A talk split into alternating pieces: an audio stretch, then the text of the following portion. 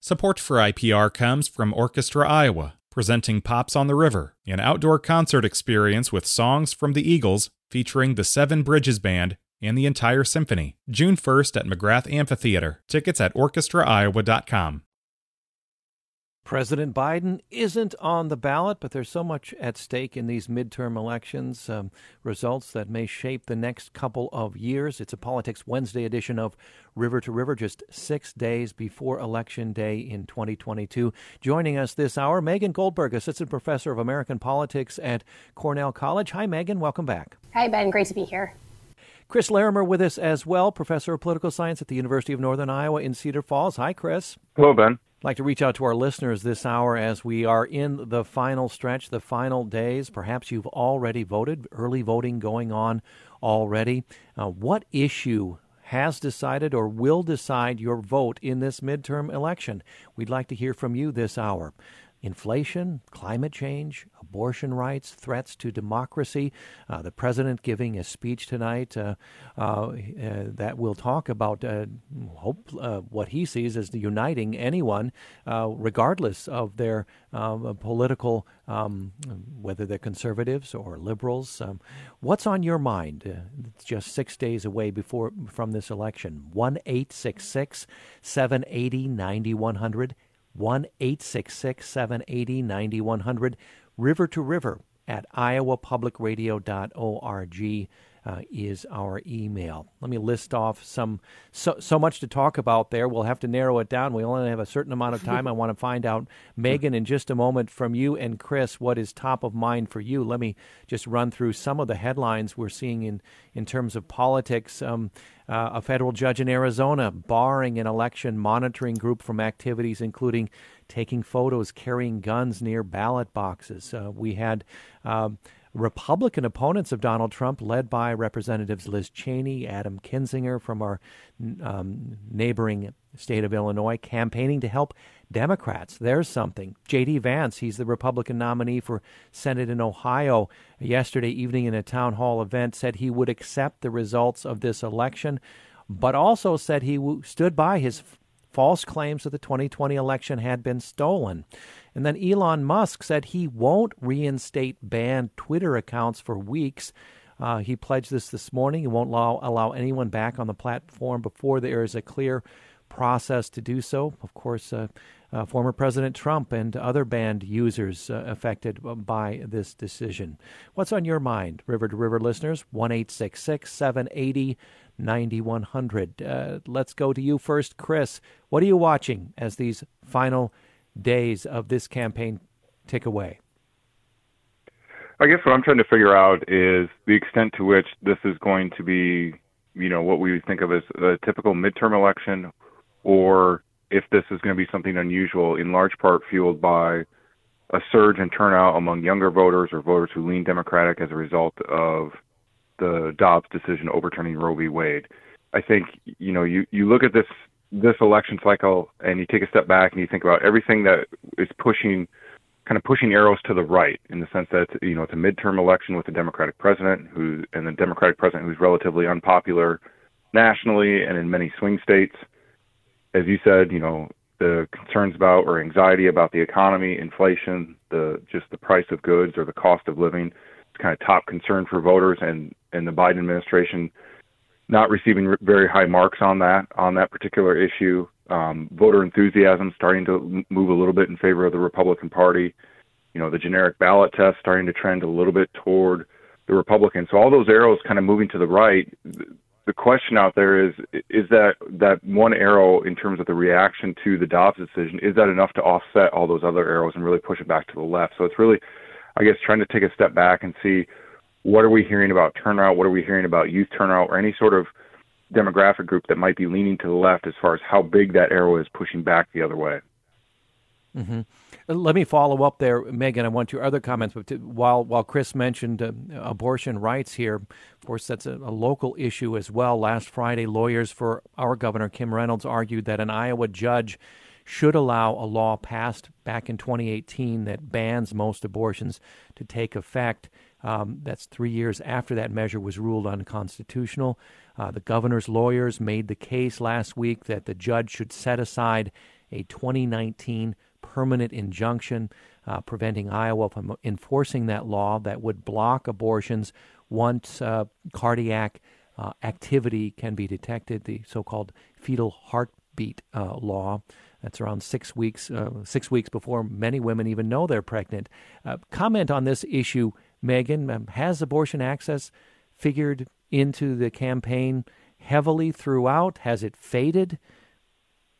Yeah, so I, I want to echo first everything that Chris said. Um, in terms of thinking about Dobbs as a sort of countervailing force to all the other sort of politics as usual election uh, or, or, things that affect elections. Um, but I think the other thing for Dobbs is that I'm sort of looking at is the geographic distribution um, because mm. as states have considered uh, abortion policies, um, we're getting sort of like a polarized policy environment where in some states, um, you know, they haven't seen a change in their access to uh, reproductive rights, or as we've seen in other states with strict abortion restrictions, um, you know, it sort of has a chilling effect uh, or, or a legal effect on access to other medication that women can get um, that's not really related directly to abortion.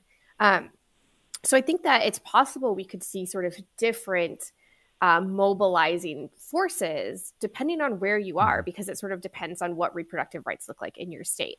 Um, so I think that in places where this has stayed top of mind because they're experiencing it, uh, you know, I think we could see it maybe a stronger effect, especially on young voters um, who this affects perhaps the most.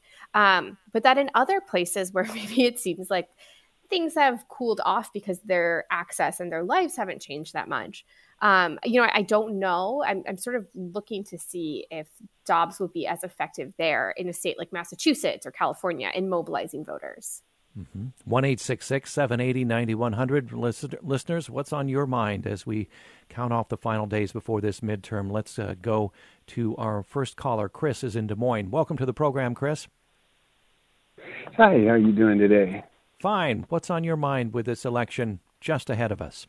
Well, with, uh, my, what's on my mind with this election is dealing with the uh, what, what they're not dealing with is the uh, racism and the bigotry that has been going on through the whole thing and nobody is saying anything nobody is they just act like oh it's oh the racism is fine the discrimination is fine we mm-hmm. have a senator and a governor getting ready to meet tomorrow with uh, trump that's a bigot uh, and they act like this is okay. Well, how do you think people of color feel seeing your senator and your governor with this guy that is a bigot? He's mm-hmm. very Chris, racist, and they Chris, know it, but they Chris, act like it's okay. Chris in Des Moines, may I ask you if you're a person of color, and if so, uh, what would be your your very clear message um, uh, to voters listening uh, to elected officials right now? Well, what I would say, first of all, if you politicians are running and you keep saying that you are speaking for us, how the heck can you speak for us as people of color when you don't even come see us? You don't come talk to us. You don't. And when we try to set up something for uh, the, the folks that come talk, they come up with all kind of excuses why they can't come, or they'll try to send a representative, but it ain't the person. We want the person running but we hear all kind of excuses. If that doesn't come out in these political things, it, it, it, doesn't come out how black folks are being turned down by Republicans and Democrats when it comes to uh, uh, to uh, uh, to to these debates or to come talk to us about whatever their issues are. When okay. it comes to people of color, uh, we are totally ignored. Uh, we we're not even being dealt with. It's okay, sad. Chris. It's sad. Yep. This is this is 2022. Chris, we, we hear you loud and clear from Des Moines. Thank you so much. Um, let's go to another caller, Jacqueline in Cedar Falls. Welcome to the program. Hi, thank you for having me. Sure um, thing. With you guys talking about how Elon Musk would reinstate banned users on Twitter, I also heard from him that he would want to change the process to get verified on Twitter to have that blue check mark next to your account. And that instead of being an approval process, that he would make it an $8 a month charge. Mm. Yeah. And okay. Yeah. Yeah. Developments there, Jacqueline. Anything to add before we get comment on that? I want to ask our, our listener, our, our, our guests about Elon Musk taking over Twitter. Um, it to me, it would feel like people are paying for free speech, and a lot of people would pay to get the check mark and feel like it would give them some sort of protection from losing their job or whatever their harmful statements could be. Mm-hmm. Interesting. Jacqueline in Cedar Falls. Um, uh, Chris, what do you have to say about that? Um, uh, the developments uh, with Twitter. It's been such a powerful force in uh, shaping uh, politics in our recent years, hasn't it?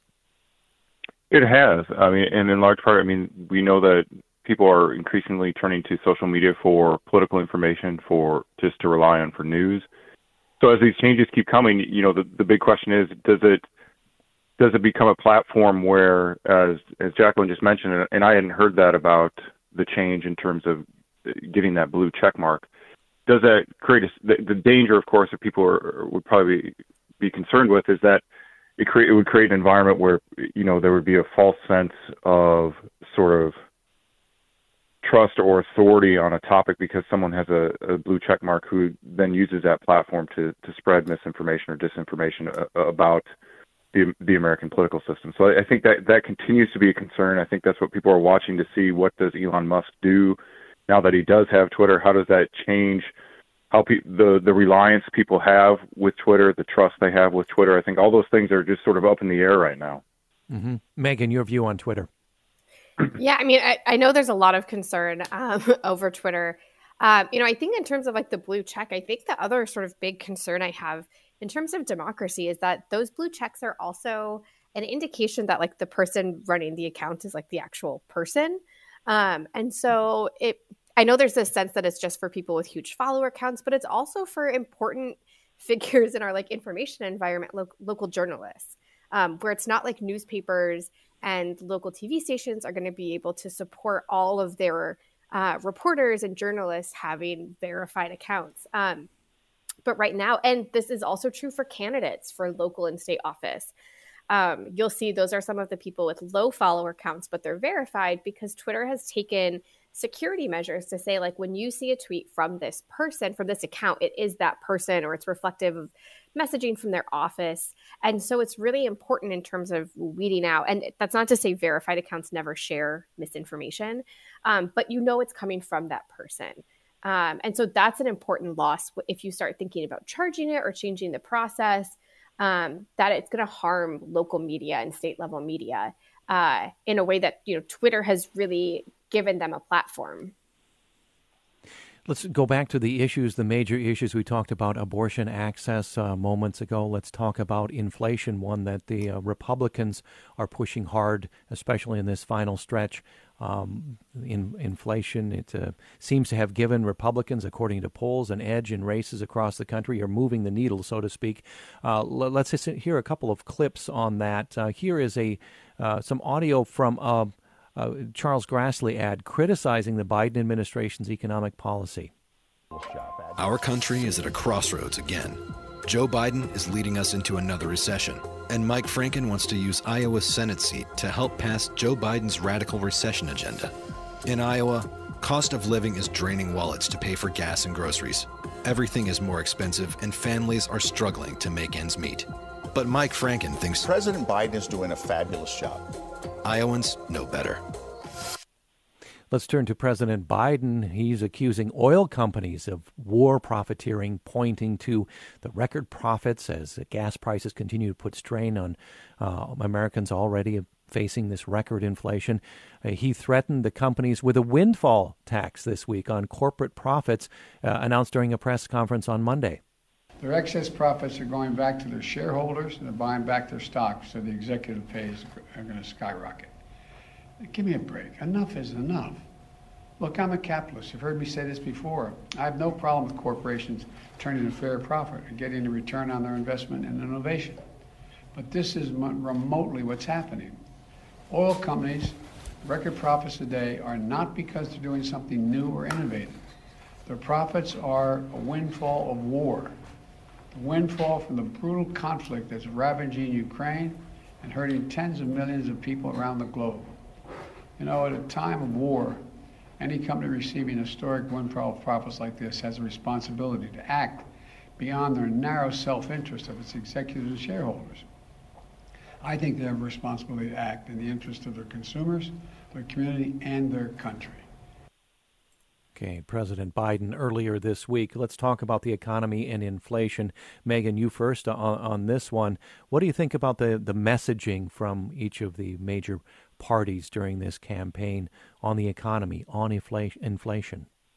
Yeah, so I mean, I think that this is getting back to what Chris said earlier. I think this is like following classic political science. Like what we know about midterm elections is that the context, especially the economic environment, um, matters quite a bit. And, um, you know, there is one party who is the party in power is disadvantaged in a bad economy.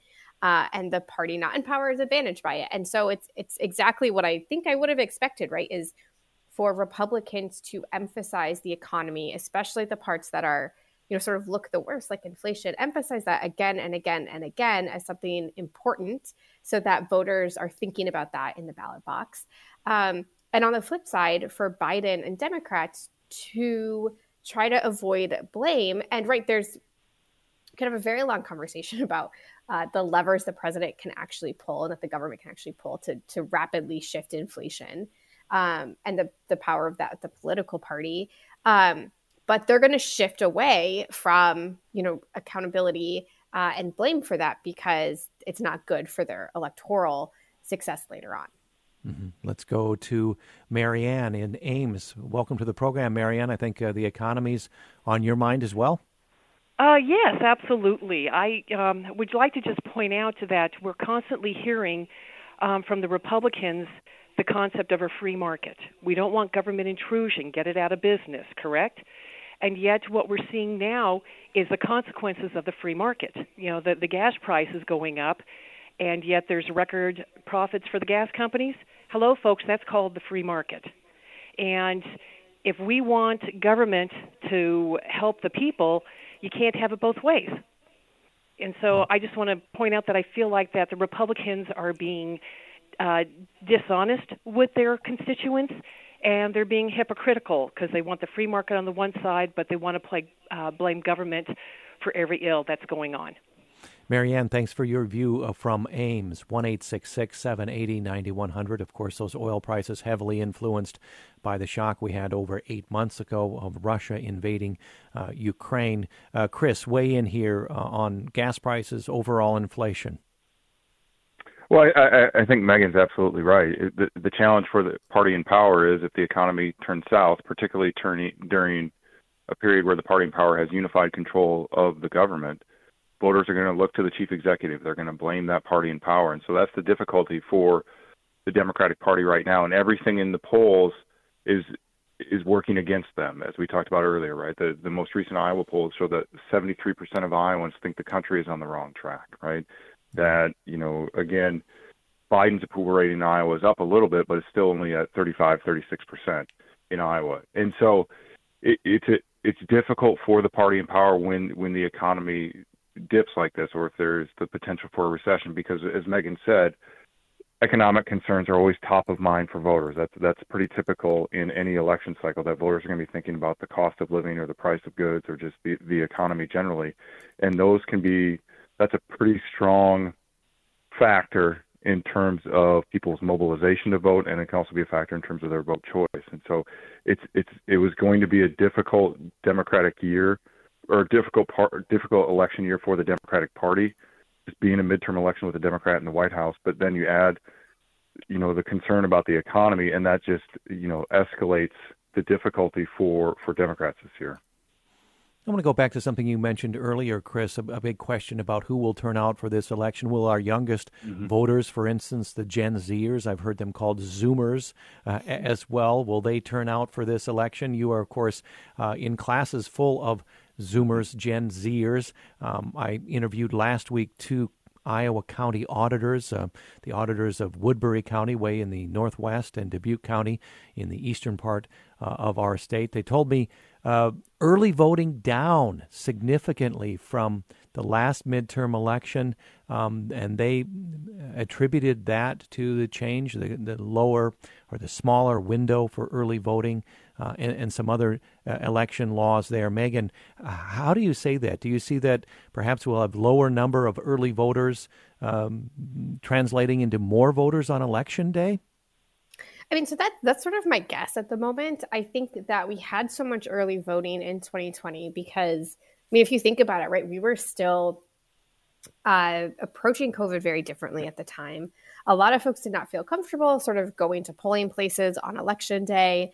Um, and also, a lot of states made vote by mail and early voting more accessible in 2020 and have since sort of restricted access to early voting. Um, and so I think that for a lot of voters, um, early voting and vote by mail doesn't have the urgency that it does now. And so I think we're going to see a return to sort of the old, you know, in 2020, as we got those like early vote numbers, um, they they tilted heavily Democratic, which isn't that surprising given the correlation between COVID behavior and uh, caution and partisanship.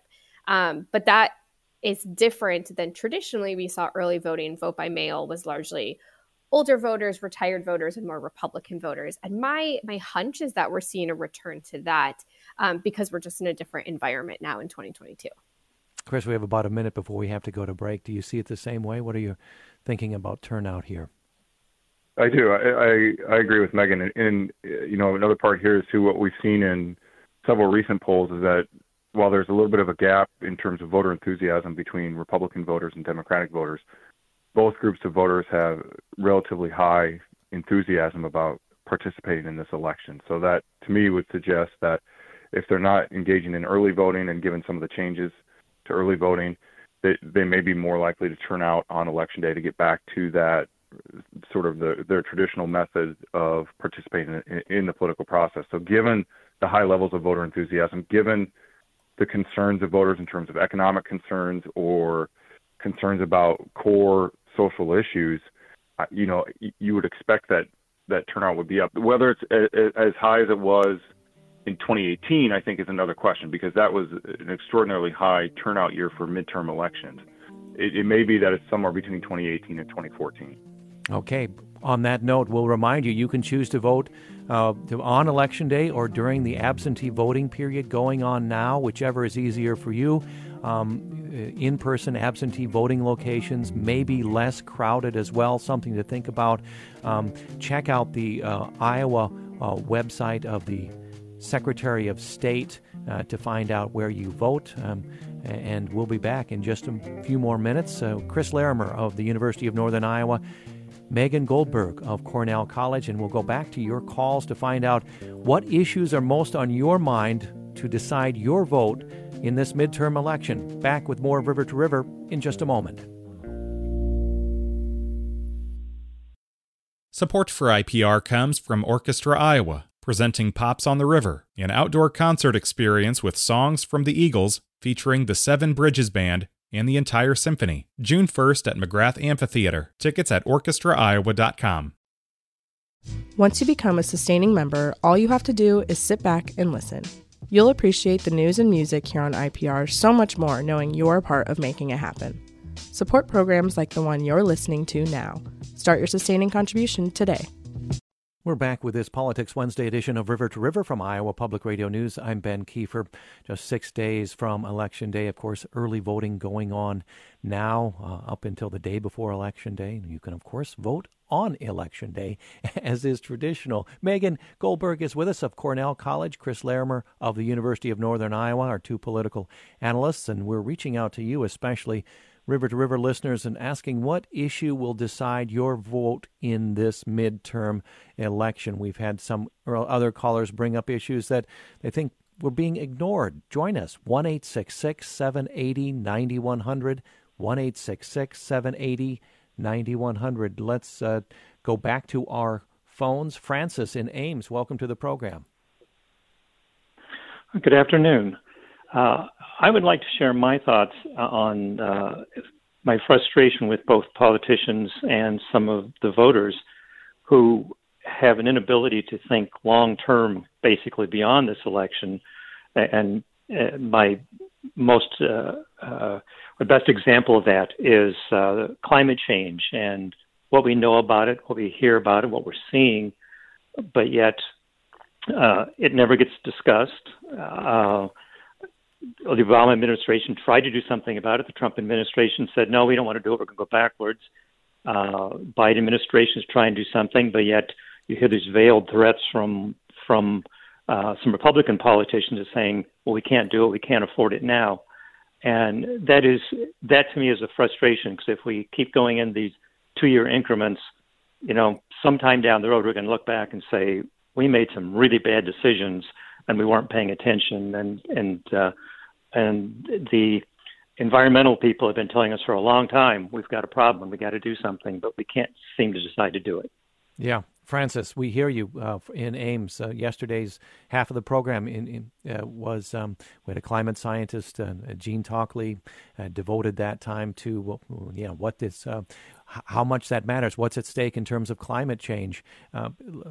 Chris, um, weigh in here. We've got the, the long window, the longer window of climate change as a concern mm-hmm. that Francis brings up compared to shorter terms, which are what typically on voters' minds.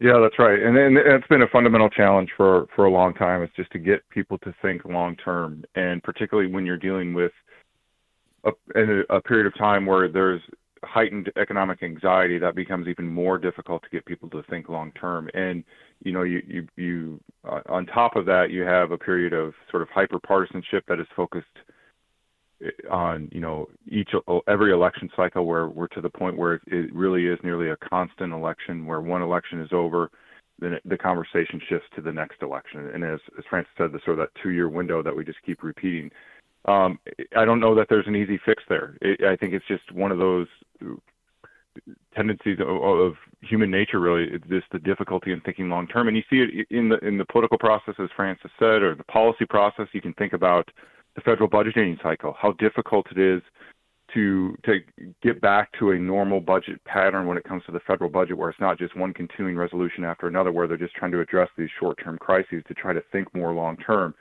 The last time we had, you know, kind of that regular budget process and, and a budget surplus, you had to go back to the late 90s, 1998, 1999. So it may be that it takes a point where we get back to a little bit more or firmer ground uh, in terms of people's concerns about the economy, that maybe the concerns will then shift from more immediate concerns to thinking long term on things like climate change. Megan, in our first half hour, we had a caller from Des Moines, Chris, uh, raising the issue of race, uh, feeling that that issue was being ignored uh, during this election cycle. Uh, what What are your thoughts on race and how that has shaped this campaign? Yeah, you know, so I think that what's concerning to me is we have seen a shift in some races to, I mean, really explicit racial appeals. Um, you know, so I think that Chris is absolutely right. Um, I also think right we see race alive and well um, in political divisions. I know that Governor Kim Reynolds has been accused of using racial appeals in her one of her TV ads, you know, that featured um, a black woman who's in Congress who is who is not in fact her opponent. Um, but sort of the the symbology was there, um, and we see this in races sort of across the country. We've seen a rise in explicit uh, racist language. Um, now we have also seen a rise in explicitly anti-Semitic language, um, and so I think that this is really concerning, you know, for people who are looking at the U.S. as a multiracial, religiously pluralistic democracy, um, and seeing pushback on that. Uh, and you know, sort of that vision for America, and so I, I think that he's he's right. Um, you know, I think especially in Iowa, a majority white state, um, that that's a just very justified position to hold as well. River to River listeners, what issue is deciding your vote in this midterm election? 1 780 9100. Megan Goldberg with us of Cornell College, Chris Larimer, the University of Northern Iowa. Back to the phones. Dave joins us from Des Moines. Sure glad to have you on board. Dave, uh, what issue do you want to bring up? Good afternoon, crew. Um, it's a great, great discussion, but I think to me it's kind of obvious that Um, gas, diesel is to me it's it's probably the main uh, it's my main concern, and it has to, goes hand in hand with the economy because everything is shipped. Everything is either trucked in, shipped in by ship, train. It's all fuel, and two years ago, two and a half years ago, gas was two thirty a gallon. Now it's you know almost twice that, not not twice that, but it's way up there. So it's it's a huge implication. Why to me prices are so darn high, and if they would just get that under control in the long run, that, I think a lot of the prices would come down. Okay, Dave in Des Moines, thank you so much. Let's go to another caller from Des Moines. Alex is with us. Hi, Alex. Hi, yeah. Uh, so I just wanted to uh, contribute to the conversation as a uh, former conservative from Northeast Iowa. Um, I was raised by George Bush voters. I voted for George Bush. Um, but since I since I've grown up, I've traveled, I've learned a lot, and I've started to lean left. But lately, um, I feel no urge to ever drift back to the right as they take a hard, hard turn to the right. It feels and you see it all over the world in uh, the rise of fascism in Italy and Hungary, and those seem to be the people that the modern GOP holds up as examples of of how they would like their party to act, uh, and all of the the racism and the anti-Semitism that I feel coming from the the right side uh, just keeps pushing me further and further away from my roots uh, hmm. as a conservative. Alex, interesting perspective. Let's get comment from uh, Chris Larimer here. That that is uh, interesting. Of course, we we track on this program uh, plentiful commentary out there about how each of the parties has changed over the years, and we say especially the GOP, Chris. Well, I think that that's uh, that's been one of the main storylines going back to you know the the 2016 election um, and into into the 2020 election is how far has the Republican Party shifted um, to the right in terms of its rhetoric, in terms of the the policies it's um, advocating for, um, and whether or not that's you know losing, whether or not the party is losing out on more moderate voters. Um, and and as at a point Megan made earlier about you know that's that's also going to vary state by state. Um, but yeah, that's that's a big concern, and and you hear you you see it even this election cycle, uh, the concern among Republican Party, even Republican Party leaders, where you know earlier this election cycle you had Mitch McConnell talking about candidate quality, worried that you know the Republican Party, the the nominees within the party who were advancing out of primaries in various states were too extreme to the point where it was going to cost them in the general election. So I think this is an on this is an ongoing conversation for the Republican Party about how far are they shifting, and are they shifting too far to, to cost them in terms of electoral politics? Yeah, and as I mentioned at the start, uh, um, evidence of this is a former powerful voice in the U.S. House of Representatives, Liz Cheney, along with Adam Kinzinger, uh, both um, very conservative uh, Republicans campaigning for Democrats uh, in some states uh, this election cycle. Uh, Dave in Cedar Rapids writes us an email. He says both parties need to turn down the temperature on their rhetoric uh, that the other party is a threat to democracy. It may appeal to rabid red meat partisans, he writes, but it turns off independents. Megan, let me hand you that comment. Uh, Dave in Cedar Rapids, uh, what do you make of it? Is, is, is he onto something? Um, so, so to be like quite frank, I actually don't think that. I, I think that's sort of both sides in an issue that's not both sides. Um, you know, there is one party who has consistently denied the results of the last election.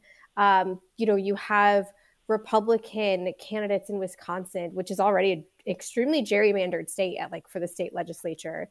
Um, you know, saying things like, "If I win, you'll never have a Democratic governor again."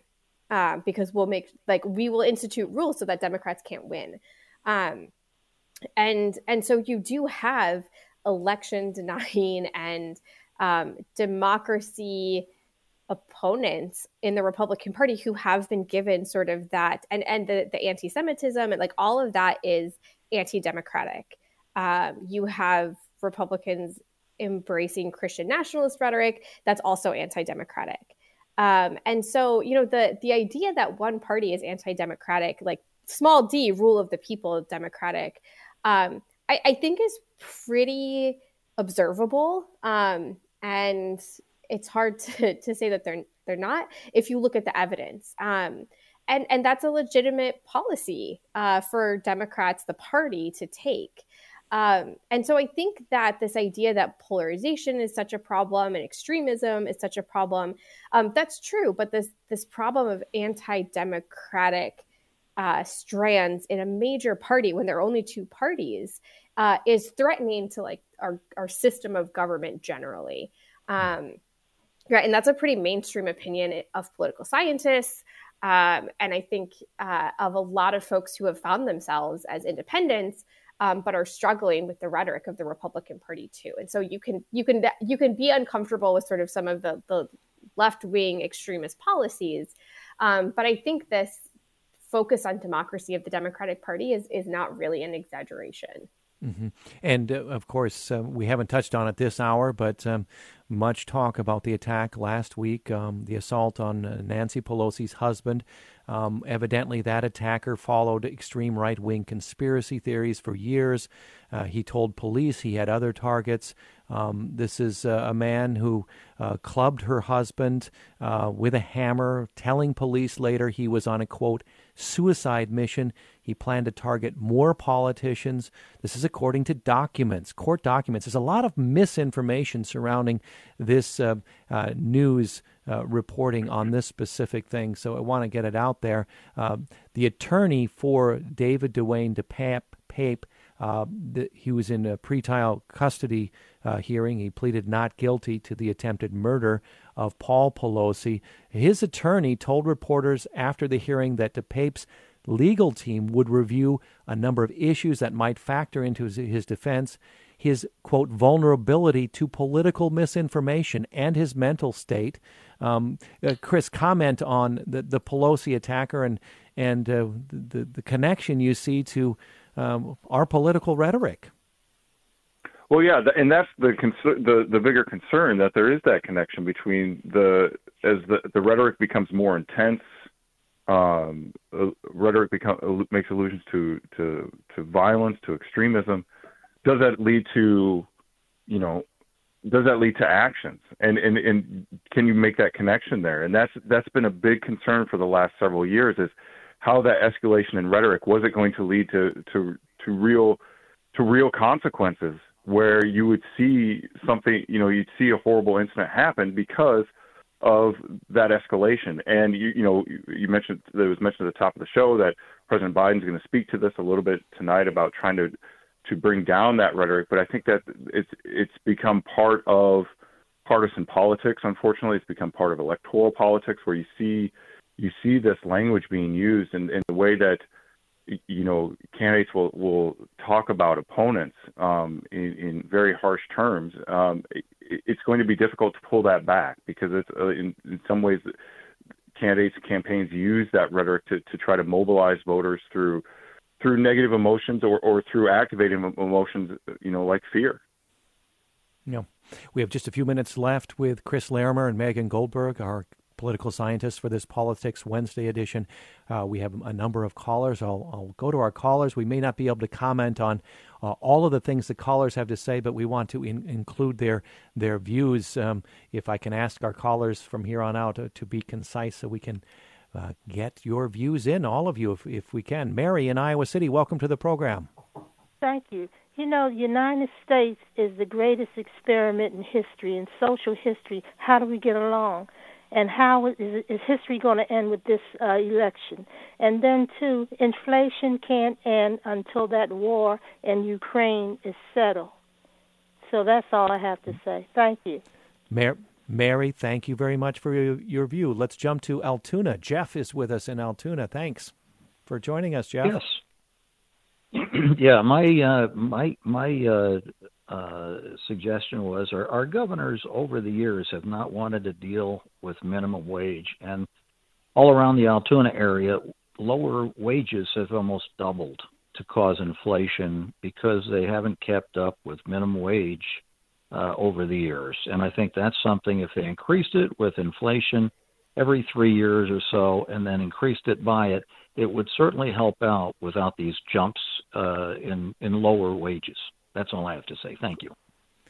Jeff and Altoona, minimum wage, there's something we haven't heard a lot about during this campaign. Certainly in past years, we have talked a lot about uh, minimum wage. Tom is with us in Estherville. Tom, welcome to the program. Hi, thank you for this program. Uh, what frustrates me, Ben, is the fact that the Republican Party lambasts the Democrats about inflation when they present no plans whatsoever to try to correct it or make any changes, and once the election is over, everything is going to be the same. That's all I had to say. Tom, in Estherville, we had an Iowa, Iowa, State University economist on yesterday pointing out that uh, he thought inflation, and I think many economists agree, uh, perhaps the, the uh, one of the driving forces, of course, the war in Ukraine, uh, but also uh, some government spending. But a lot of this government spending, um, comment on this perhaps, Megan, uh, was put in the pipeline during the last administration on a bipartisan basis, as well as during this administration, right? Yeah, you know, I, I think that I my impression is that economists right now are are sort of arguing amongst themselves about what's really causing inflation and more importantly how to fix some of the problems. Um, you know, but I think that there's also a real focus on um, you know, these spending programs are, you know, if they're driving inflation, they're also help, helping a lot of people uh, to survive. Yes. Um, and so yeah. it's not sort of like we could just turn off, you know, these programs that are being funded by spending, it's not always possible to just like turn them off and everyone is fine. Um, you know, it's it's supporting a lot of families and you know often children um, who who need some government support. Mm-hmm. In the final few minutes, uh, Megan and Chris, I wanted to have you um, look at um, uh, the most competitive races, uh, congressional races here in, in Iowa, and, and, see what you have your eyes on. Uh, we have all new districts, uh, all new congressional districts, all new legislative districts. Uh, Chris, um, you are there in the new second district in the Cedar Falls mm-hmm. Waterloo area um, we'll, we'll comment on, on, what you see going on. We could have we could have anything happen. We currently have five of six uh, Republicans in Congress. That could switch, or we could get six of six Republicans, couldn't we? Yeah, I think it's you know really three out of the four U.S. House races in Iowa. I, think you can make an argument are relatively competitive. I think the the second congressional district, as you mentioned, where I am, as well as the third congressional district down by Des Moines in South Central Iowa, with Congresswoman Axne are probably the, the, the most competitive. Um, but but certainly up here in the second congressional district, you know, where it's you're talking about two well-known candidates. Um, obviously, the incumbent Congresswoman Hinson is the incumbent and is known in that way. Uh, but her challenger, State Senator Liz Mathis, has a similar background in terms of both of them being have having experience on television as uh, as television anchors. Uh, State Senator Mathis has you know relatively high name recognition as a result of that, as well as serving in the state senate out of the Cedar Rapids area. So, you know, I think that's going to be and and and party registration is extremely tight in this district in terms between Democrats and Republicans, and you're seeing millions of dollars and, and a very competitive fundraising race on both sides. So, I, you know, I I think this one is really going to come down to back to what we talked about at the beginning of the show about, about turnout. You know, I mentioned youth voter mm. turnout. Youth voter turnout, uh, at least in Iowa, among 18 to 24 year olds, was up near 37, 38% in 2018. In 2010 and 2014, it was down around 24, 25%. So what I'm looking at is, you know, is that number for that age group, for that age cohort, is that back up to that 2018 level? And if it is, you would expect to see more competitive races, Democrats competing the closer races for Democratic candidates. If it's closer to that 2014 level, then maybe that's one reason why uh, uh, Republicans w- would end up winning some of these tight races. Mm-hmm. Megan, uh, what is your comment on our very competitive congressional races here in Iowa? Yeah, you know, I think I agree. I'm also in the new Iowa too, uh, and it, it is, I think, pretty competitive, um, especially when you're considering an incumbent is running. Uh, that is not an open race, although it's only a one-term incumbent. So, um, mm-hmm. But uh, I do I do think that Chris is pretty much exactly on target with which races are competitive and which aren't. Uh, and the other thing is, you know, I think that a lot of these candidates have been making, uh, especially on the Democratic side, at least from what I've seen. Um, you know, making a concerted effort on campus to really focus on that youth vote, uh, sort of with the idea, I think that uh, the youth vote is going to benefit Democrats more than it's going to benefit Republicans just because of the ballot, partisan balance among young people. Um, so I think there's a real focus on young voters, which I feel like I say every cycle, but it's definitely there this time as well. Okay, I want to thank you for joining us uh, this hour. Chris Larimer of the University of Northern Iowa, Megan Goldberg of Cornell College. Thank you for your uh, final stretch thoughts on this election. We appreciate it. Thanks, Ben. Thank you, Ben. And thanks for all the input from our listeners. Sorry we didn't get to uh, everyone. The Garden Variety newsletter brings the gardening community to you. Together, we'll learn about all things horticulture, celebrate our successes, and gather expert answers to your questions. Subscribe at ipr.org/gv. Tomorrow on the program, we'll focus on a new statewide campaign to reverse widespread social acceptance of marijuana among young people in the state. We hope you'll tune in. I'm Ben Kieffer. Thanks for joining us.